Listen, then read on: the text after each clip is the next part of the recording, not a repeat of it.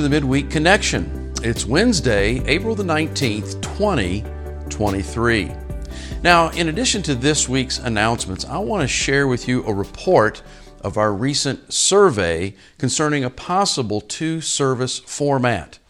And while I'm at it, I want to just go ahead right now and thank each of you who took the time to share your thoughts about the issue because your input was very, very, very helpful. Along with the report, I'm also going to share some of the next steps that we'll be taking based upon your input and our current circumstances. So, let's get to the announcements. Number one, Awana Awards Night is coming up April the 26th at 6:15 p.m. Now, this will be the last Awana night until we begin a new ministry year in September. And you're invited to join to celebrate a great Awana year and the many accomplishments of our Awana kids. Number two, books for Zambia. Now, this Sunday, April the 23rd, is the last day of collection. So, if you have any children's Bible story books uh, that you would like to donate, then please drop them off sometime this week or on Sunday. And I want to thank those of you who uh, have already donated.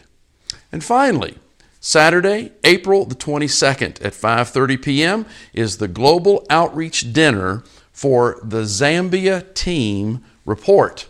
Now, the meeting is going to be held in the community room, and if you would like to attend, you're asked to RSVP through this Friday's email blast. Well, those are the announcements for this week, short and sweet. Now on well, as you can see, the location of this recording has changed because uh, after I uh, went back and reviewed the finished product, I realized I had a problem with the numbers that I was uh, reporting. And so I'm going to redo that numbers portion, and when I'm finished with it, then you'll see it flip back to the original location. Anyway, I thought you might want to know why there was a change. Just a little snafu that required a retake. And as they say, well, that's show business, right? Okay. Well, I just want to say uh, that I'm pleased with the amount of participation the two service format survey received. And I just want to say once again that your responses were very, very helpful. So here's the information 156 surveys were completed. 148 of those were done online, and eight were done uh, with paper surveys. Now, the first question was asked Do you see a need to go to two services? 100 said yes, they see the need, and 56 said no, they really don't see the need. Now, it's important to note that those who said no, they didn't see the need, were only saying that, that they didn't see right now the need for two services. They were not saying they would not support uh, two services if that decision was made. And, and this becomes quite clear when we take a look at the results of question number two. Question two asked if on a scale from 1 to 10, would you be supportive of going to two services? So, I've grouped these together in this way. So, responses to numbers 1 through 4, which signify little to no res- support, 25 surveys were in this range. The number 5, which is pretty much a neutral position, 30 surveys uh, indicated that they were neutral. And then numbers 6 through 10, which would signify support to full support, there were 101 surveys in this range. And so I think you can clearly see that uh, despite uh, the fact that some might not have been able to say, I see the need right now, the, the vast majority from neutral up were people who were saying, yes, we would support it if uh, the leadership felt it was needed. Now, as to which times uh, people said they would likely attend, uh, for the 8:30 service, 56 surveys said they would go there, and uh, for the 10:30, 100 surveys said they would attend the later service. Now, several people indicated that while they prefer the 10:30 time, they would come at 8:30 because they don't have any kids who would need the children's ministry and so they want to make room for the families who do.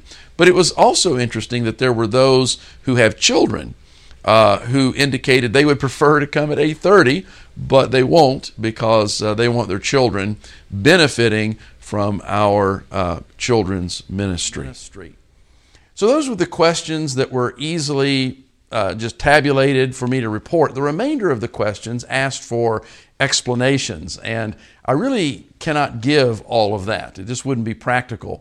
But what I can do is give a sense of what was said. And, and really, this will be quite easy because across the board, those responding were pretty much of one mind. Great unity in these surveys. Now, one would expect that those who selected no, I don't see a need for two services, uh, you would expect that they would um, advocate for us then finding some other solution uh, for the growth that is taking place in our worship gathering attendance. But the interesting thing is, is that even among those who said yes, and remember that was the largest number, they, they saw the need. But nonetheless, by an overwhelming majority, I would say at least the 80th percentile, they indicated that while they saw the need, they really wanted the leadership to try other options first and only go to two services when the need is absolutely necessary. All right? So, when you add in those who said no, uh, you have about a 90th percentile of those responding stating that they would like us to exhaust all other options before making a decision to go to two services. Now, the staff and I are in agreement with this. And so we're prepared to take some steps that will be helpful in keeping us at one service for the foreseeable future. Now, we're about to go into the summer months. And as we do, that's typically not a growth time in your average church. It could be for us, but usually it's not. Last year, interestingly, we, we didn't see any kind of um, uh, a dip in our attendance, uh, but we didn't see any growth either. Usually in the summer, you do see uh, a, a dip. So, but as we move out, what we normally see then is September through November being great months of growth for your average church, and historically they've been with us as well. So, as we think about our upcoming fall, all right, with the launching of a study on the book of Revelation, which many, many people are interested in. Uh, we believe that we might, in, in fact, see very strong growth during that time. And so we're going to be looking very closely at how things are going in September, October, and November, and uh, most likely we'll need to reassess at that time. But for now, we're going to push forward with remaining with one service. So, what are some of the things that we can do to help us remain with one service for the foreseeable future? Well, one of the things we've already done, and that is we've added all of our chairs back into the worship center. You know, over the past year, uh, we've operated with between 460 and 475 uh, seats in the worship center. Uh, we had not replaced all 500 uh, back in that room since the COVID outbreak. Additionally, we can, by city code, have up to 579 seats in the worship center, and uh, we can purchase more chairs uh, to get the number up to that. Now, Jim Olson, our uh, church administrator, he checked into this and the company that we purchased our chairs from still has our chair with the color fabric that we selected. They still have that in stock. Now, that'll cost about $55 per chair. So if we purchase around 100, which would get us to the legal limit in the worship center and also a few extra chairs to use elsewhere, well, then it would cost us $5,500 for the chairs. And uh, they're going to charge $1,000 for shipping. And so the grand total, if we take this route of adding more chairs, would be around $6,500. So that's not something we can't do. We certainly could. But now here's something just to consider as we think about that very fact. You will never get people to sit in the worship center at 100% occupancy for any extended period of time. Frankly, it's just too uncomfortable. You know, in the surveys, I saw a lot of mentions about, well, I still see seats around me. And granted, that's true.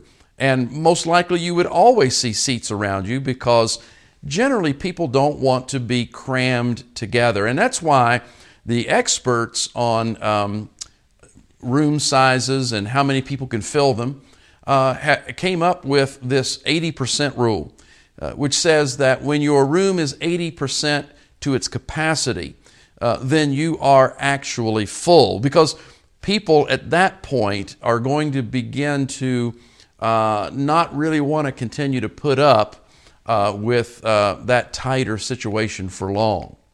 So, how does that work itself out with the numbers that we can generate as far as seating in our worship center? Well, at 500 seats, which we currently have right now, 80% is 400. All right? Now, the current worship center average has been around 320. So, with the um, 80% at 400, obviously we have 80 seats to fill to get to that 80%. And of course, we can go beyond that a little bit. But uh, anyway, we have about an 80 seat, um, uh, uh we have 80 seats to fill um, until we get to the 80%. Now, if we go ahead and buy those extra chairs, uh, then we would have seating capacity for 579. And 80% of that is 463. Again, with our current worship center average being 320, the net gain then would be 143 seats, meaning we could seat 143 more people with those extra chairs to get just to the 80% uh, occupancy. Now, either scenario, uh, what we would find is that the worship center would not be 100% capacity, so there would be a little room to go beyond the 80 um, as it relates to the numbers that I just gave you. But, but when you go past 80, just to keep in mind, uh, people begin to ask, well, what's next? How are you going to make more room for those attending? And so, increasing seating is something that we've already done, and it's something that we can still do. All right? So that's what we've already done. Now, the number one suggestion that you offered uh, to help with seating was this. Can you guess? You said, ask the people to move to the middle. yes, sir, that's what you said. Ask the people to move to the middle. And and as we uh, see us getting closer to that 80% with the 500 chairs, we'll have to begin to do that. So, uh, just want to keep have you keep in mind that as the worship center fills up, uh, this is going to become imperative. It's going to become imperative that you help us by responding immediately, really, when the request comes please move toward the center. We're not going to ask you to do that unless we feel that there's a need for it. But when we ask, we're going to need you to do that. And in fact, I would think you would be happy to do that because you've already told us in the survey this is something we should do in order to maintain one service. Now, do you want to know what would be even more helpful than moving to the center when you're asked? What would be more helpful is when you come in the worship center, just go ahead and move to the center. Because you know, once the service starts, if there's room on the sides, you can still spread out. But if you're in the center, then no one needs to ask for you to move. And uh, we have seating available that is easily identifiable and easy to, uh, to get at by our ushers and our guests who are coming in uh, after the service actually starts.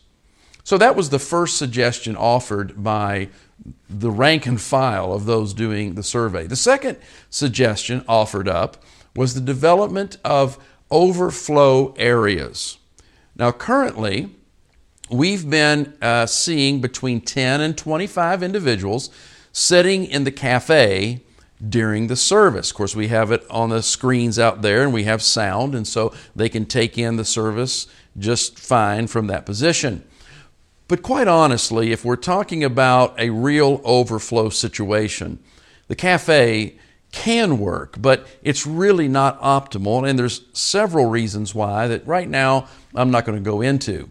But, but let me just say this that we're going to be looking then at ways to make our youth room our overflow area. We have all the equipment. We have all the equipment there and a great big screen and plenty of seating. Uh, so that is where we're going to begin this summer taking a look at uh, making that the overflow area.